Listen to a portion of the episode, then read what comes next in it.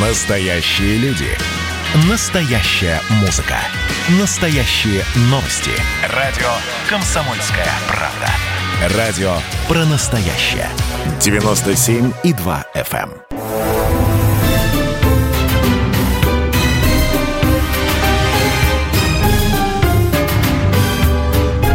Предыстория. Мысли. Факты. Суждения. Уроки истории с Олегом Шишкиным. Во имя Отца и Сына и Святаго Духа. Аминь. Дорогие отцы, братья и сестры, молитвами первоверховных апостолов Петра и Павла заявляю и предлагаю вам на международном уровне президенту России Владимиру Владимировичу Путину передать полномочия мне, схиегумену Сергию. Отец Сергий – самозванец или пророк? Конечно, в самом этом сочетании больно-невольно у нас возникает литературная ассоциация. Потому что для меня отец Сергий – это прежде всего герой э, Толстого. Это человек, который отринул мир, отринул мир серьезно и даже, в общем-то, возвысился над его э, какими-то мирскими искушениями, провокациями. А, это с одной стороны. С другой стороны, э, у нас есть не литературный, а вполне серьезный современный образ. Этот образ э, отца Сергия, монаха-схимника, иеромонаха, который сегодня стал а, одним из трендовых персонажей, очень актуальных. Его обсуждают самые разные люди, вплоть до Глеба Павловского, который выдает ему с точки зрения стратегии продвижения политического образа а, достаточно успешную оценку. И, наверное, а, в этом пути отца Сергия есть определенный механизм, а, скажем, таких вот э, действий, которые рассчитаны на определенную манипуляцию общественного мнения. Что интересно, что это технологичный образ, что он связан со всеми вот этими замечательными э, возможностями, которые дает сегодняшний интернет, и который делает трибуной свое вот это виртуальное пространство. И в этом виртуальном пространстве человек может достигнуть космической скорости, которая будет его перебрасывать э, через все вот эти сотни тысяч километров, и его голос будет звучать от Владивостока до Калининграда на всем пространстве современной России. Поэтому возникает вопрос, настоящий ли это пророк, да, к чему он вообще ведет, куда он хочет чтобы пришли.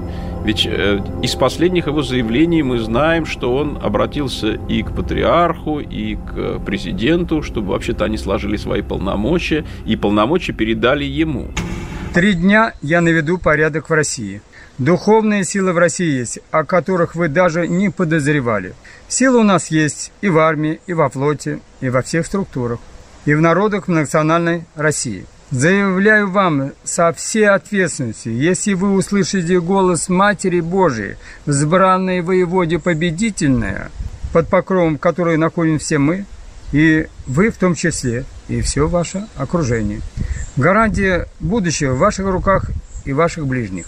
В противном случае я обливаю вам лично и богоотступнику, патриарху Кириллу Гундяеву, и хабатников во главе с Бел Лазаром, который управляет Россией, предварительно полномасштабную духовную войну. А так как мы знаем, что определенное время э, ходила вот эта вот легенда о существовании где-то тайного царя, и при этом мы знаем, что сам этот монах, он у нас вообще-то Николай Романов, да, это такой амаш Николая II получается, да, некая, некая трафаретная фигура, которая вот как бы должна уже все расставить по своим местам и заменить, значит, даже некие исторические э, константы. Вот этот момент, мне кажется, очень важным, потому что, а кто этот человек? Э, адекватный ли он, да? Насколько его претензии, что называется, тотальны? Будьте внимательны. Ни крови, ни Майданов, ни революции не будет. Даром получили власть хазарский каганат. Как получил, так и отдаст. Отдаст. Еще раз напоминаю вам сложить свои полномочия. 20 лет вам был дан срок показать, кто правит Россией. Вы, господин президент Владимир Владимирович, вы, патриарх Кирилл, Гундяев и все вы, скрытые враги России, хабатники, сионисты, масоны, привели Россию к открытому богоборчеству, закрытию храмов, человеконенавистницу, свою плоть поставили выше вечной жизни. Россия вне вас, и вы вне России. Является ли он событием всего лишь Екатеринбургского края, да, э, Свердловской области и города Екатеринбурга? Или все-таки это уже какое-то всероссийское э, такое явление, которое уже, конечно же, окружено вниманием, широким вниманием поп-фигур самых разнообразных, от э, героев уральских пельменей э, до Шукшиной. Э, вокруг него вертятся в том числе и очень высокие политические фигуры э, русского, российского истеблишмента. И этот человек имеет выходы на тех или иных персонажей тоже, в общем, ну, вплоть до, до Квачкова, да, который вместе с ним сфотографировался. Идет открытая хула на духа Святаго к нищете не только русского народа, но и всех национальностей. Имею власть и силы заявить вам, господин президент России, Владимир Владимирович, сложите свои полномочия. В противном случае ты взвешен и найден легким, и дни твои сочтены. Жду вашего покаяния с патриархом Кириллом Гундяевым.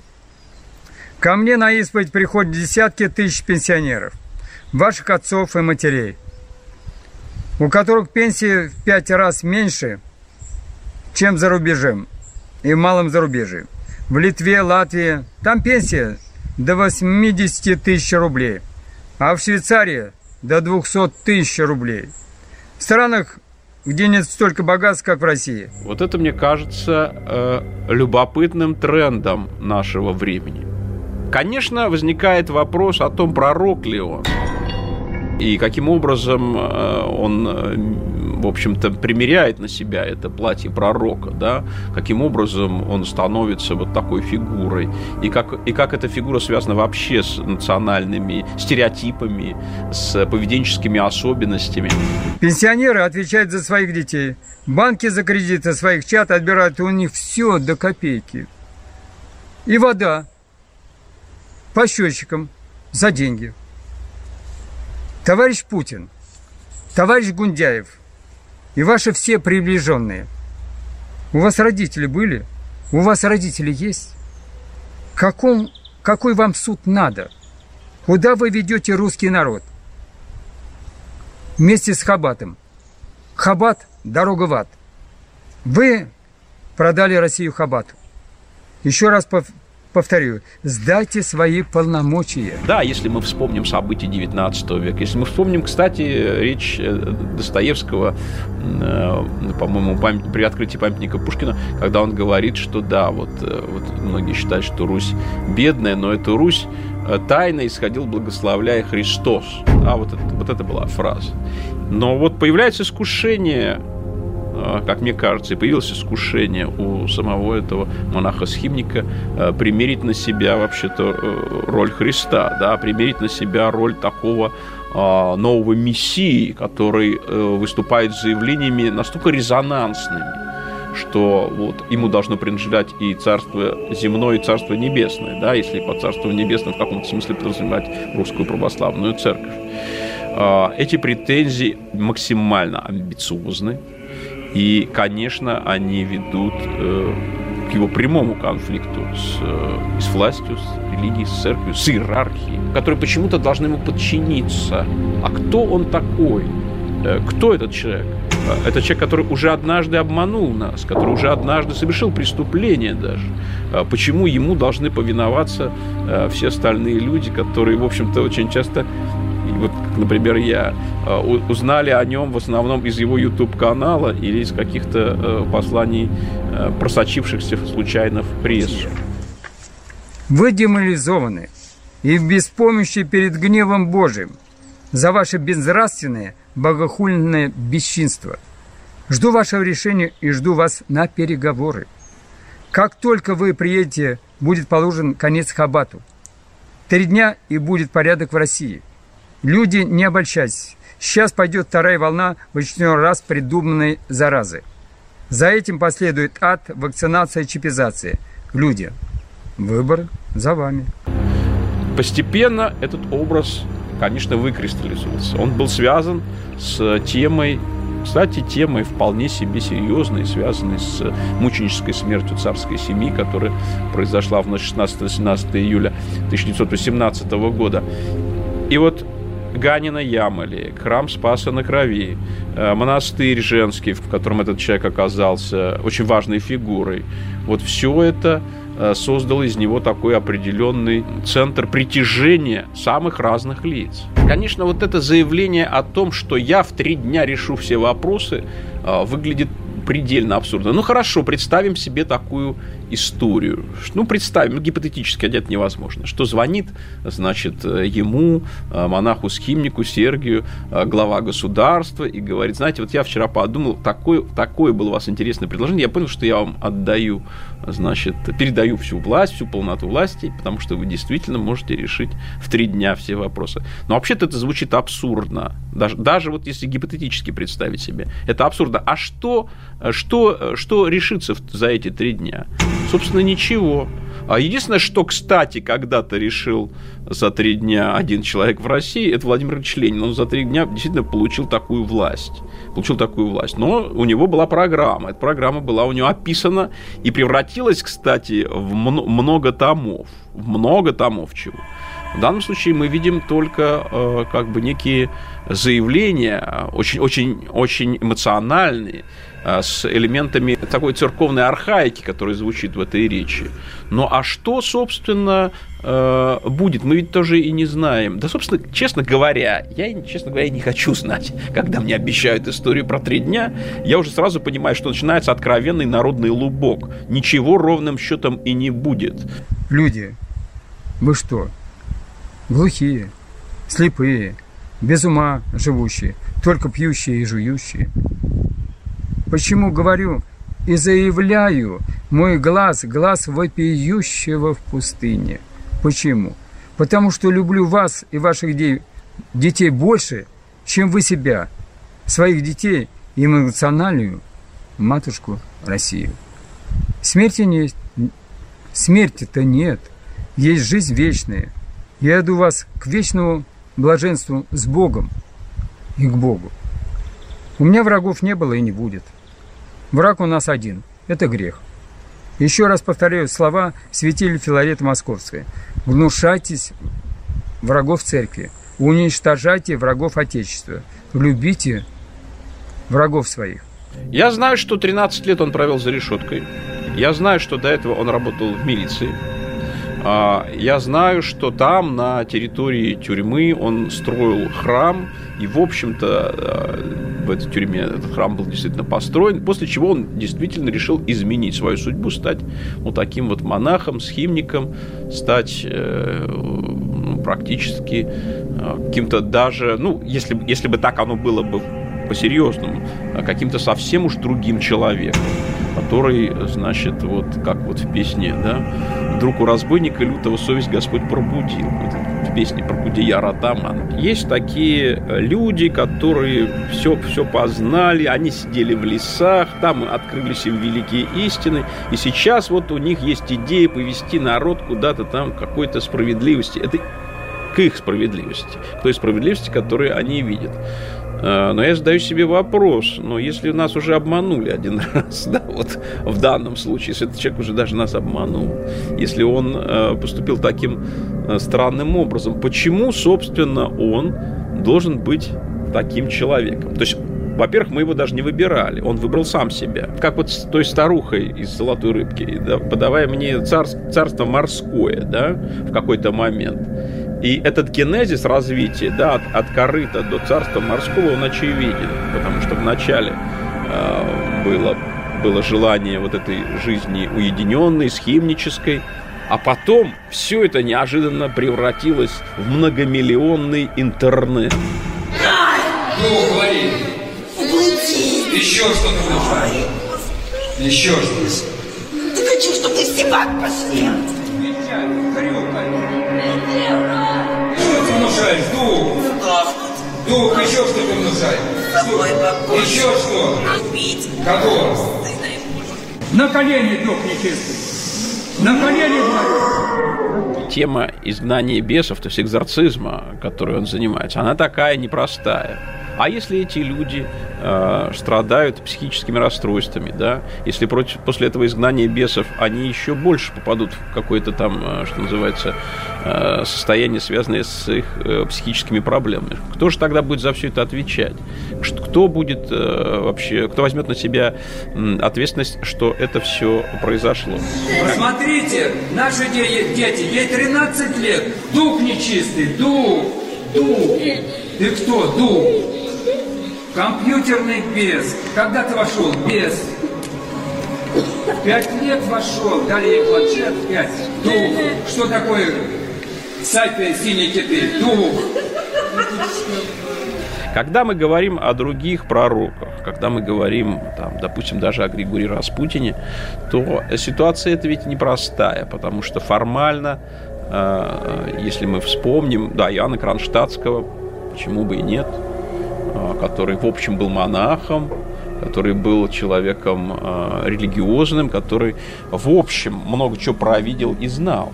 А с другой стороны, э, тот же Григорий Распутин, который не был монахом, хотя он в подряснике там вот фотографировался в, ателье у Булы, но тем не менее он прошел путь пешком от Тюмени до Санкт-Петербурга, а потом от Санкт-Петербурга аж до Иерусалима дважды.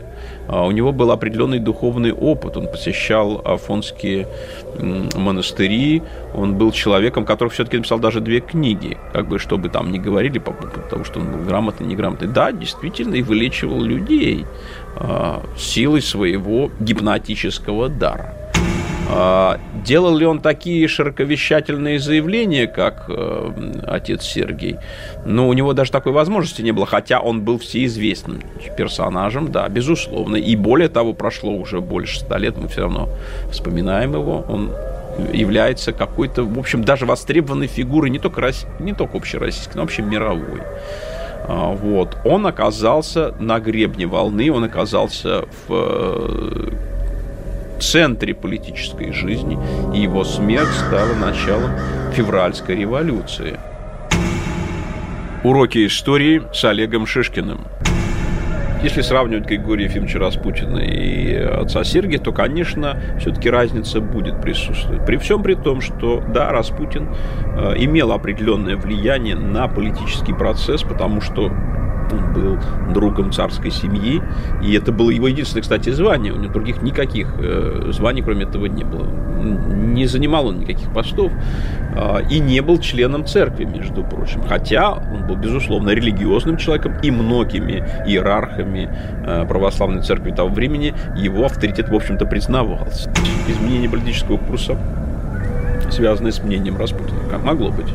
Я в этом не сомневаюсь. Э, Он мог влиять и на международные процессы, которые происходили. А, Но при этом все-таки он оставался в тени.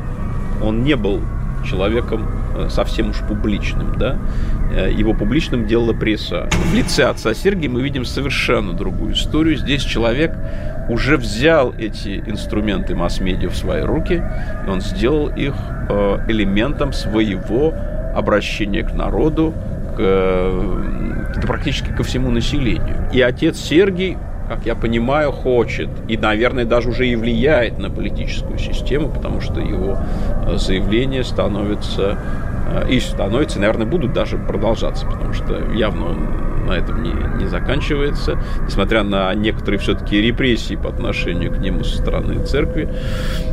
В общем-то, они не заканчиваются, они будут продолжаться.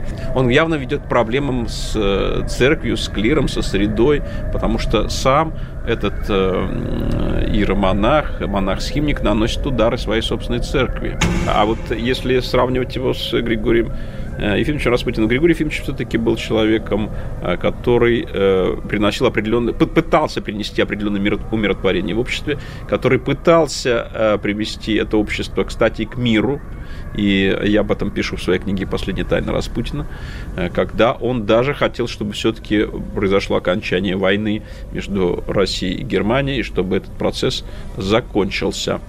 Он имел возможность влиять на все эти э, широкие процессы э, для того, чтобы его, это общество, умиротворить. Наверное, он не хотел революции. Он, конечно, не хотел революции. Он хотел, чтобы монархия была спасена.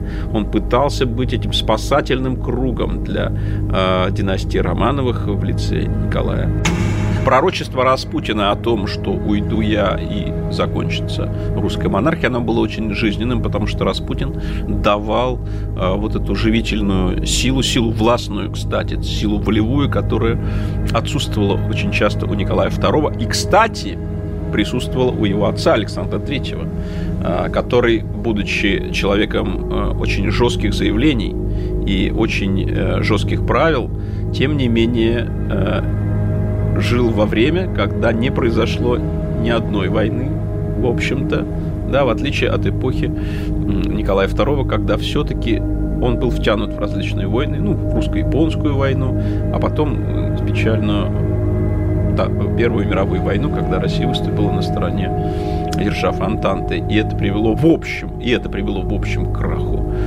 Российской империи, краху монархии. Вот из этой ситуации Распутин хотел вытащить царя, и это было желание сильное. И я думаю, что это желание привело к тому, что он пал жертвой заговора убийц.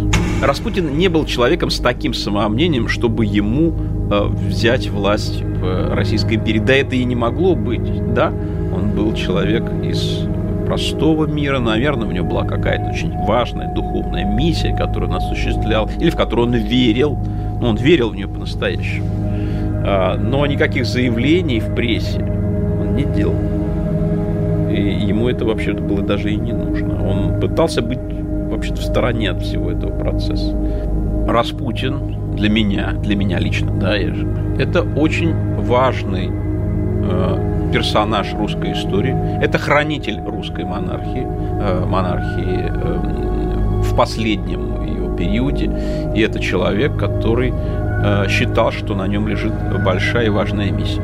Когда говорят, ну, не светлый там, и, и, такой, и сякой, и раз и но надо представить себе, ведь в отличие от э, схимника, он ведь монахом не был. Но человеком-то был необычным. У него был определенный э, духовный дар, у него был, была абсолютно доказанная сила его гипнотического внушения, которую он использовал в том числе и для лечения, потому что вот у него был, э, значит, его, один из его секретарей, Арон Симанович, он э, вылечил его сына от пляски святого Витта. Я вам скажу, это очень, это очень сильное событие, причем это доказанный факт, тут ничего, так сказать, не нужно дорасследовать ну, снимал болевые синдромы, да, вот попала Вырубова в э, железнодорожную катастрофу, у нее были болевые синдромы.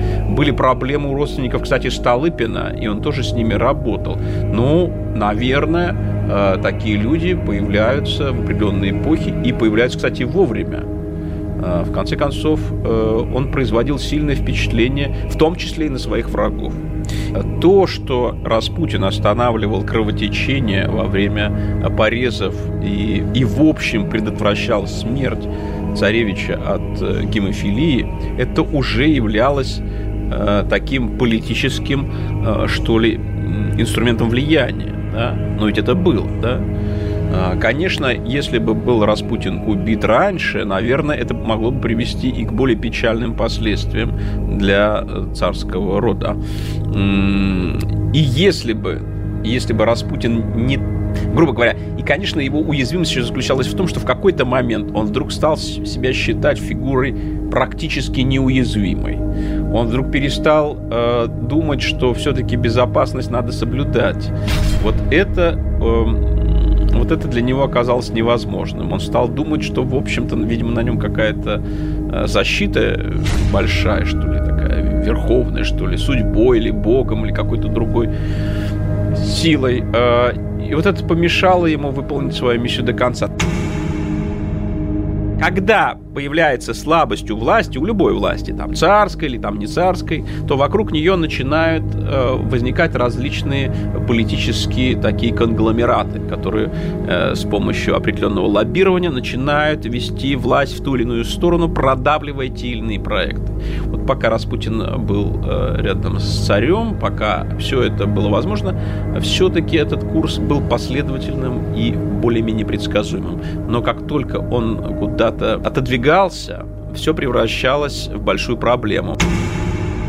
Мы вспомним такой момент, что накануне Первой мировой войны, когда был убит Франц Фердинанд, э, который должен был быть наследником Австро-Венгерской империи, то буквально через некоторое время, ну буквально через 10 дней, происходит покушение на Распутина в Тюмени.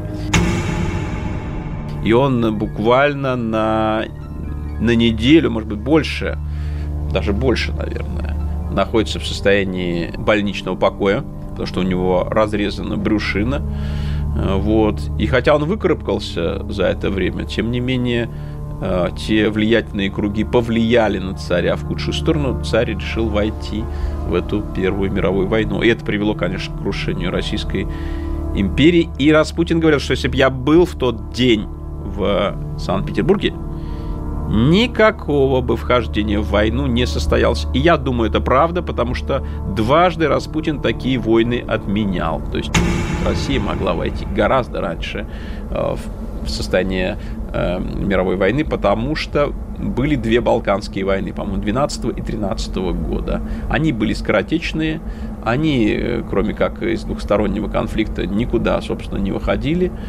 Ну вот, а в этот момент получалось так, что если бы Распутин снова появился там, скорее всего, ничего бы не состоялось, несмотря на всевозможные разговоры. В конце концов, все привело бы к тому, что, возможно, было бы просто расследование событий в Сараево, и, скорее всего, это все было просто спущено на тормозах, и стороны удовлетворились бы событиями. А так получается, что из-за этой истории э, погибло несколько монархий, между прочим погибло несколько э, миллионов человек э, по всему миру. Это были несопоставимые потери. Я уж не говорю о потерях русских, которые, конечно же, были большие в этой войне. У Распутина были свои какие-то записи. И он, э, хоть он и плохо писал, но он писал, он умел писать, да. А, его личные какие-то представления о жизни мне очень нравятся, кстати. Потому что я вот читаю его фразу, когда он пишет, что русскому человеку пить не нужно, он слезу свою пьет. И я считаю, что это очень, очень красивый образный мир. Да, и тут есть определенная мораль, с которой можно согласиться. Распутин не просто цементировал, э, скажем так, царскую семью он прежде всего за счет своего человеческого влияния оказывал позитивное воздействие на царя, которому часто не хватало силового, ну, с точки зрения воли, решения вопроса. Уроки истории с Олегом Шишкиным. В какой-то степени для меня Распутин чем-то похож, конечно, на персонажа э, романа Достоевского «Идет Рогожина». Вот он такой человек. Он такой широкий, широкий русский человек, который, наверное, даже мог бы и выпить, да. Ну, почему бы и не выпить, если есть, есть повод, да. А, почему бы не, не потешить душу свою. А, а с другой стороны, а с другой стороны, у него всегда была возможность а, сделать людей, ну, что ли, более спокойными в своем здоровье, в своем существовании в своих каких-то земных тяготах, потому что кому-то он давал и денег тоже, кого-то пытался, потому что он сам ощутил унижение, которое он испытал, когда он пришел в Александр Невскую лавру, когда какой-то полицейский мог его просто, просто, просто унизить. Это, в общем-то, он описывает в своих э, впечатлениях. Надо сказать, очень сильные вот, это, вот эти биографические моменты, когда ты понимаешь, а, насколько вообще-то бывает э, власть сильна по отношению к простому человеку, и, и сделать она с ним может все, что угодно. Все, что угодно. А для таких людей Распутин уже впоследствии выступал, конечно, защитником. Я считаю, что защитником успешным. Поэтому он для меня, в общем-то, светлый образ по-хорошему светлый, без э, всевозможных, вы знаете, но, но, вот у него было то, все, третье, четвертое, пятое, ну, может быть, и было. Но что это, как бы повредило ли это государству? Нет, я считаю, что не повредило. Возникает вопрос, а был ли Распутин э, сектантом, был ли он хлыстом? Но э, такой вот труд с анализом, был ли Распутин хлыстом, был ли сектантом, написал Гофштеттер – Э, Гофштеттер э, пытался, значит, его обвинить в этом, но, в общем-то, эти обвинения оказались несостоятельными. Ну, конечно, Распутин был все-таки э, человеком русской православной церкви. Его взгляды в этом смысле не расходились с русской православной церковью вообще никак. А, хотя обвинения звучали. Наверное, во время своих путешествий по Сибири он мог встречать и хлыстов, и каких-то других сектантов, но сам он таковым не стал. Он скорее похож чем-то в своих взглядах на Луку из э, пьесы «На дне» у Горького. Да, здесь, наверное, могут быть сопоставления. А, вот, да, такой странник, прошедший по России. Но это очень знакомый, очень понятный народу образ, да, человека с большим опытом, потому что у него много дорог было, потому что он много путей исходил, потому что он много чего о жизни знает, чего, чего часто не знает обычный человек, живущий постоянно на одном и том же месте. Э, да, вот такой вот э, калик, калика перехожий, да. У Распутина была очень сильная память. Да, он мог цитировать целые куски из Евангелия и Библии наизусть. Для русского человека начала 20 века знание э, священного писания, а особенно знание вот такое, что называется, э, огромными кусками, а то и всего текста, а было, конечно, свидетельством того особого дара, ну, памяти, наверное, невероятной, которая была у Распутина. Надо сказать, что и круг его знакомых был очень широк, потому что вначале, вот я смотрел дневники наблюдения охранного отделения, там вначале они, они занимались тем, что они давали клички и наблюдаемому, и, и тем, с кем он встречался. Поэтому Распутин был темным и русским объект наблюдения. А, а те, кто к нему, с ним встречались, они все какие-то птичьи э, клички носили. Там Куропатка, Гусь, там, значит, еще но да, и потом э, уже в самом охранном отделении это все расшифровывалось, превращались в нормальные имена. Но, но это когда было знакомых там 50-60, а у него-то полторы тысячи было. Это же голова бы взорвалась, если бы все вот это, вот это переводить. Да, поэтому, э, значит, вот в специальных отчетах пишется, что очень широкий круг знакомств очень широкий. Люди из самых разных социальных слоев обращались к Распутину, он с ними имел дело по различным вопросам. И это э, говорит о том, что его знания о жизни уже сами по себе, они были широки, они были невероятные. И э, они делали его человеком с невероятной, э, с невероятной прозорливостью и интуицией по отношению к событиям жизни других людей, которых он встречал. Распутин не пытался делать из себя тайного царя ему это было вообще-то не нужно.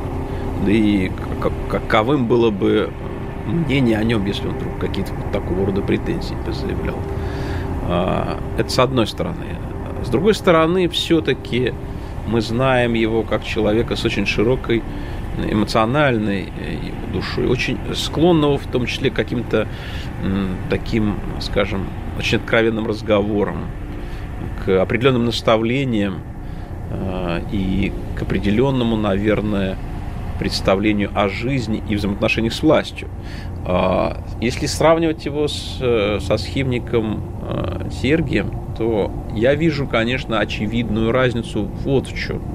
Что схимник прежде всего выступает как некая фигура, которая стягивает на себя вот это, вот это все это общественное одеяло, да, притягивает к себе всевозможные эти э, общественные интересы, потому что он обладает этим рупором, он делает эти широковещательные заявления, и он постоянно говорит «я, я, я, я, я, я», и это превращается уже в элемент какой-то мании величия. А мании величия никакой Распутина не было. Куда может привести лжепророк? Куда, куда же может привести лжепророк? Я вспоминаю вот эту странную людей про закопанцев, которые, значит, поверив одному из своих пророков, закопались под землей, и там даже стали умирать вместе с детьми. вместе с э, какими-то там э, другими людьми, которые к ним приходили. И вот они ждали апокалиптического какого-то явления, а никакого апокалиптического явления не произошло. А сам же их пророк, он не находился в этой, в, этой, в их пещере, он, он жил своей жизнью, причем, по-моему, он даже был когда-то пациентом психиатрической больницы, вот. Но он довел этих людей несчастных до того, что, что они ожидали какого-то прихода смертного часа, какой-то какой высшей инстанции, связанной с, со страшным судом, но ничего этого не состоялось. А, я думаю, что подобные лжепророки могут привести к определенным, что ли, событиям, связанным с окружающими людьми. Ну, например, он выступал против э, действий власти, связанных с попыткой остановить э, коронавирусную эпидемию. Ну, и более того, он даже отвергал тему, что эта коронавирусная эпидемия существует. Но, тем не менее, она есть. Сегодня мы знаем, что этот вирус существует, что это никакая не э, инсинуация. Э, у меня умер друг от коронавируса, да, друг моей юности умер. Хотя этот человек не страдал ни алкоголизмом, ни курил не, не пил, соблюдал всевозможные диеты, и тем не менее жизнь его как бы жизнь его закончилась вот благодаря этому, ну не благодаря печально вот э, из-за этого коронавируса. Причащение людей в церкви во время эпидемии само по себе опасно тем, что оно может стать источником разноса этой инфекции на большие э, группы населения. Потому что если бы человек отдавал отчет себе самому только лишь, только лишь себе самому, и брал на себя вот такую ответственность, это его личное дело. Он вправе сам распоряжаться своей судьбой. Но вправе ли он распоряжаться судьбами других людей? Я думаю, что все-таки нет. Эти люди должны быть живы, здоровы, и не только они, но и их дети должны быть живы, или их родители должны быть живы. А в данном случае э, заболевает такой человек, заболевает вся семья. Вот какие люди пойдут за отцом Сергием? Куда он их поведет? На баррикады?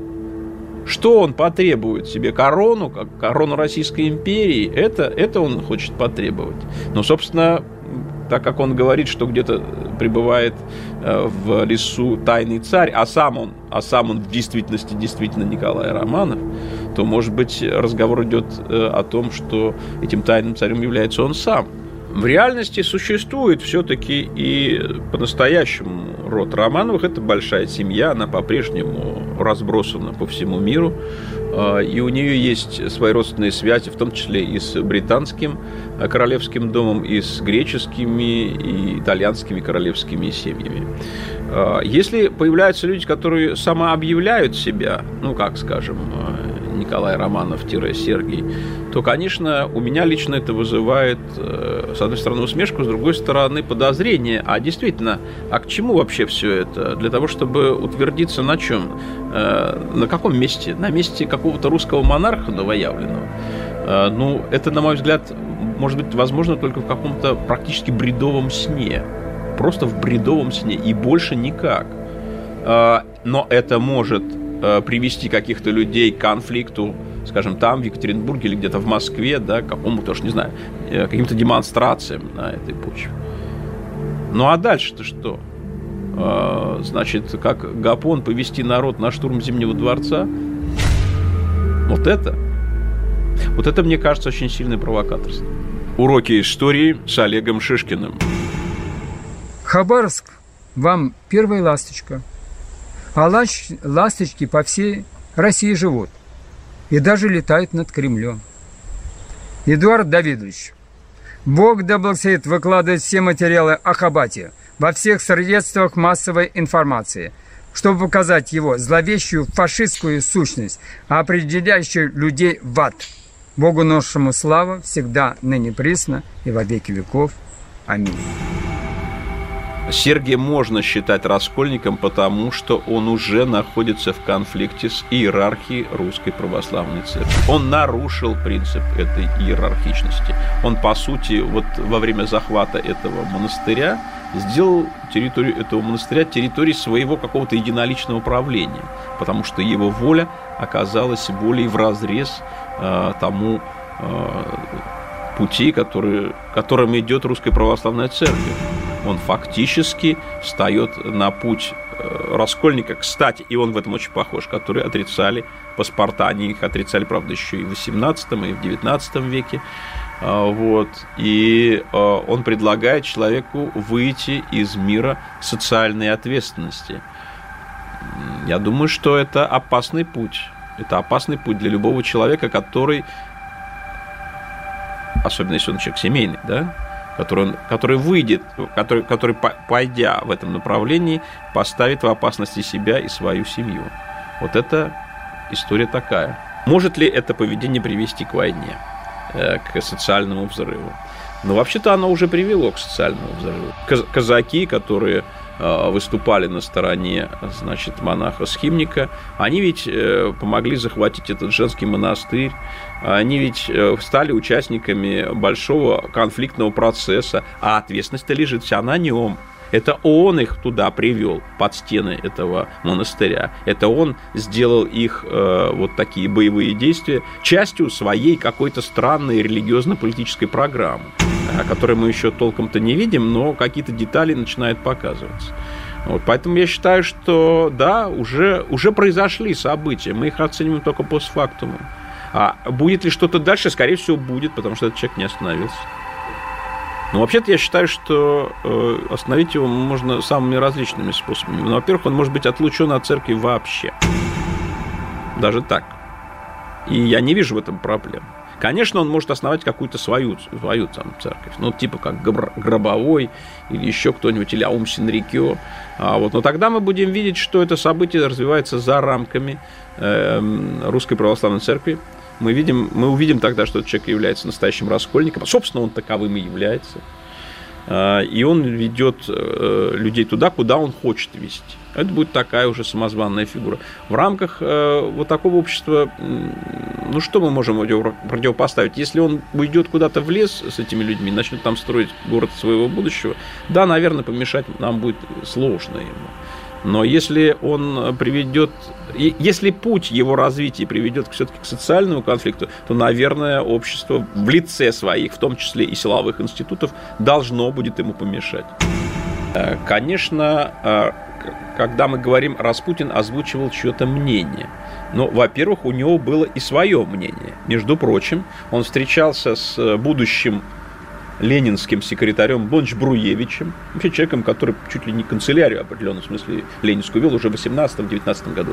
Но Бонч Бруевич интересовался различными религиозными движениями, ну, как юрист, что он был юристом действующим. И с Распутиным они вели разговор. И вот Распутин с ним завел разговор о войне. Э, тема была связана с тем, как различные люди социальных слоев переживают это состояние. Вот Распутин говорил, вот, допустим, ранят тебя или убьют, да, но ведь все равно же ты же будешь попадешь в госпиталь, тебе же будут выплачивать пенсию, а если убьют, то деньги все равно дадут твоим детям и твоей жене вдове. А если вот крестьянин погибнет, если он будет убит, если он, э, значит, э, превратится в труп на поле боя, ну кто же э, этой крестьянке какие-то деньги выплатит? Кто же будет заботиться об этих детях? Да никто. Да никто. И, конечно, эта позиция его была очень сильная и очень правильная, я считаю. А, по сути, да, конечно, он выступал как пацифист. И я не вижу большой проблемы в том, что да, наверное, ради того, чтобы эти люди не погибли, чтобы с ними чего-нибудь такого не случилось, чтобы вот этот дар жизни, который дал Бог, остался при них, да, наверное, нужно было ему пойти и на тайные переговоры с немцами. А почему бы и нет? В конце концов, большевики э, заключили такой Брестский мир. Э, и, и в конце концов Ленин об этом говорил, что в определенном смысле Ленин унаследовал эту идею да, заключения мира. А не заключение мира просто вело бы к дальнейшему кровопролитию. Это кровопролитие добром бы не закончилось. Вот когда начинаются разговоры у отца Сергия или еще каких-то других людей о том, что нельзя получать паспорта, нельзя делать того, третьего, четвертого, пятого, то вспоминается, конечно, позиция э, староверов – они не хотели получать паспорта. Для них получение паспортов было связано отнюдь не с, со знаком 666, который они везде видели, между прочим. А это было связано с тем, что они не хотели быть частью государственной системы. И очень часто они ведь совершали побеги, убегали куда-то там, какие-то дикие леса, там, не знаю, в Беловодье, в Сибирь. И там, на Востоке, они видели вот начало их новой судьбы свободной, где они будут свободны от российского государства. Поэтому, когда кто-то предлагает не брать паспорта, ну это что значит? Отказаться от, от того, что ты являешься гражданином этого государства. В теме цифрового гетто меня единственное, что э, настораживает. Направление достаточно 4G вполне себе. Не надо никого там, никаких э, насекомых убивать в массовых количествах, а потом э, с помощью рук опылять те или иные цветы, да, как-то в Китае собираются делать. Но здесь, как я понимаю, разговор идет о некой якобы чипиз, чип, чипизации, когда человек получает какой-то чип, и этот чип делает его, уж не знаю, там, воплощением сатаны, наверное, или как бы слугой дьявола. А, ну, во-первых, чип чипу рознь. Сегодня существуют болезни, которые реально могут лечить, можно лечить с помощью чипов. В том числе, по-моему, а, существует технология, связанная с болезнью Паркинсона когда просто вставляется чип под э, кожу в определенное место. И когда он работает, у человека нет синдрома болезни Паркинсона. И вот э, такие э, вещи присутствуют. Если мы можем человека вылечить, больше ничего другого с ним не происходит. Нет, есть, конечно, какие-то люди, которые э, подобровольно, под, под, абсолютно добровольно вшивают себе чип и приходят на работу без э, пропуска. Просто пропуск у них уже под кожей находится. Вот. Кто-то хотел получать интернет-услуги. Но это отдельные люди. Это отдельные люди. Вот это, э, вот это не стало каким элементом. Хотя это, этой теме-то уже лет 10, честно говоря, если не больше. Сложный вопрос для каждого человека. Куда, за кем идти, э, как выбирать себе, наверное, какого-то духовного наставника. Это не просто, особенно когда перед тобой возникают, в общем-то, яркие фигуры а, а Сергей – это фигура, конечно же, яркая, с самыми разнообразными заявлениями. Но, тем не менее, если тебя яркая фигура ведет в темный лес, если она тебя ведет э, куда-то в какой-то странный овраг, в который тебе бы ходить и не нужно, то, наверное, нужно 10 раз подумать, а вообще есть ли смысл идти в эту сторону? Может быть, все-таки остановиться, может быть, отринуть этот образ, посмотреть хотя бы в сторону куда-нибудь, там, вправо, влево, вверх, вниз, чтобы э, рационально сказать себе «стоп». Но вообще-то все это не то, что я хочу. Это совсем из другой области. Имеет ли это отношение к христианству, каноническому христианству? Имеет ли это отношение к тем моральным заветам, которые, между прочим, э, были провозглашены Иисусом Христом в Нагорной проповеди? Вот эти вопросы должен задавать себе каждый человек. Уроки истории с Олегом Шишкиным. И помните, история никого ничему не учит, но она жестоко мстит за невыученные уроки. Предыстория. Мысли, факты, суждения –